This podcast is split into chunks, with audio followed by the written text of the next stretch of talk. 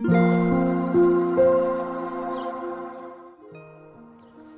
んにちは、なおこです。このチャンネルはフリーランスのライターをしている私が日々の暮らしの中で感じたことをお話ししています。今日は珍しく教育についてのお話をしたいと思います。ちょっと教育って言っても広いですよね。学校現場の課題について話したいなと思います。実はですね私あのライターの仕事をしてるんですけれどもえっと、あるプロジェクトのメンバーに入っていて学校現場の声を見える化して社会に届けようっていうアクションをしていく、えっと、団体なんですね。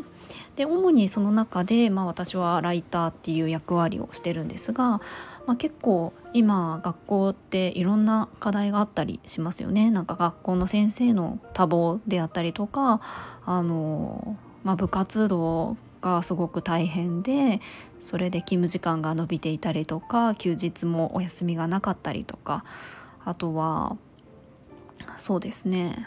あの先生が不足しているとか、まあ、結構先生自身も苦しんでいるしそれによってあのその学校の子どもたちも苦しんでいるよねっていうところ本当にあの教育って未来への投資というかすごくあの大切なあのテーマだと思うんですけどなかなかあのいろんな課題がこう山積みだなっていうのがまあ、問題意識があって私自身も、えー、過去に教員をしていたことがあるので学校の先生がこう忙しすぎて疲弊している現状ってすごく自分自身が先生をやりながら感じていたんですよね。なので、まあ、そこに対して何かできることをしていこうっていうのが、えー、この私が今入っているプロジェクトの考えていることです。でそう今日お話ししたいなと思ったのがたまたま午前中に、まあ、ミーティングをしていて話題になったことで私自身もあの知らなかったことがあったのでちょっとお話ししてみたいなと思うんですよね。まあ、それが何かというとあの学校の先生の、えーと勤務開始時間と子どもたちが登校してくる時間の問題。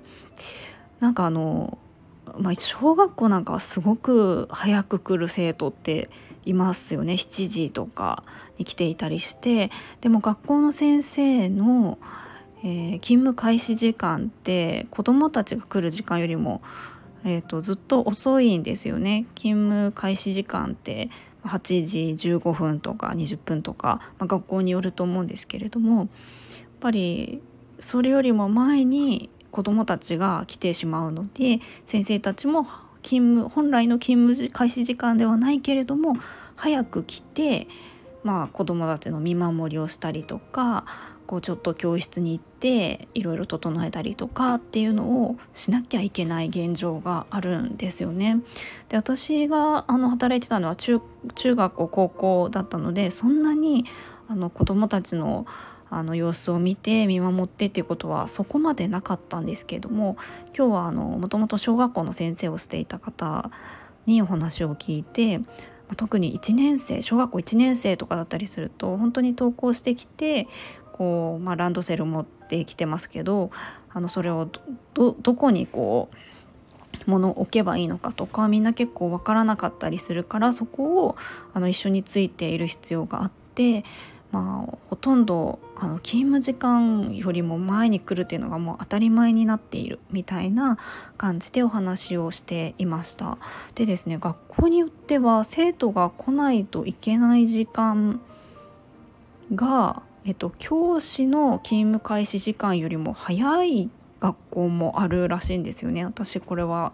あの初めて知りました。要はなので例えば、ま、ちょっと今あの時間は適当に言いますけど生徒たちは7時50分から8時10分までに来なきゃいけませんよって言われてるけど教員の勤務開始時間は8時20分からみたいになってるっていうことなんですよね。なんだか改めてこの部分に注目してみるとすごくおかしいなって思いますよね。あの、まあ、先生も労働時間って決まっているので本来はじゃあ8時20分からだったら8時20分までに間に合うように先生は学校に来ればいいはずなんですけど生徒たちはそれよりも前にあの来てくださいって言われてるのであの結局まああの来ないといけない先生も来ないといけないってなりますよね生徒たちが早く来てるのに先生一人もいませんとかなったら困っちゃうのでまあ勤務時間開始時間ではないけれども早く来てるみたいなところがあったりするんですよね。これはなかなかあの残業っていうとあの夕方夜遅くとかの方に意識が向きがちだなと思うんですけど本当に先生たちって朝早い時間にも行ったりしてるんですよね。これって、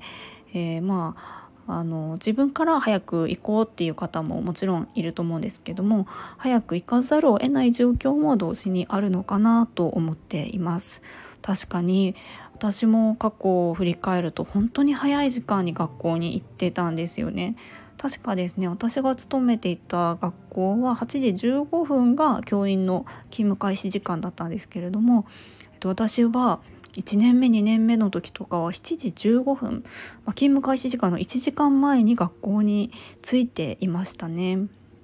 何をしていたかというと、まあ、その日の授業準備もそうなんですがやっぱり新人の時ってえっとまあ早くあの来なさいというかなんかあの早く来てえっといろんな雑務って言ったらちょっとあれですけど、まあ、周りを見て自分ができることを率先してあのやるんですよっていうことを、まあ、上の先輩の先生たちに言われたりとかしていたんですよね。で私は結構それをやっていてあとはやっぱりあの保護者から、えっと、電話がかかってくるんですよね朝って。まあ、それは欠席の連絡とかですね今日あの体調悪いのでお休みしますとか遅れますとか、いろいろとあの連絡の電話があさって職員室に鳴り響くんですよね。それをやっぱりあの取るのは学校の先生であり、えー、特に新人の時は率先して電話を取るみたいな感じのことをやっていました。なのでよくよく考えるとそれもあの本当は勤務開始時間ではないので、えーと働き方働き方改革としてはやっぱりそこも何とかしていかないといけないところなのかなっていうのはあったりするんですよね。まあ私があの教員やってたのでもう今から6年前なので随分変わってきた部分もあるのかなと思うんですけれども私自身も現場を離れて学校の先生の大変さってこうだんだん薄れてきてるなと思うんですけども改めて今現場で働いている方の話を聞いたりとかするとあやっぱり変わってないなとか本当に大変な状況の中でやってるんだなっていうのを感じたりしています。まあ、今日はちょっと教育っていう真面目なお話をしてみたんですけれども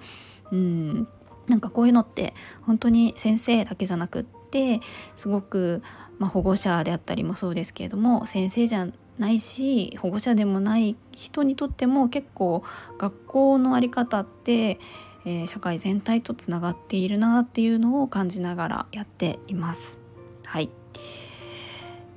ていう話をしてみたんですけども、うんまあ、あのスクールボイスプロジェクトっていう、えっと、プロジェクトなんですが今は夏に向けて温度メディアをリリースしたいのでそれの準備を一生懸命続き進めています結構難しいなと思いながらまあ、あのいろいろ勉強しつつやっているところです。今日も最後まで聞いていただきありがとうございます。もいもい。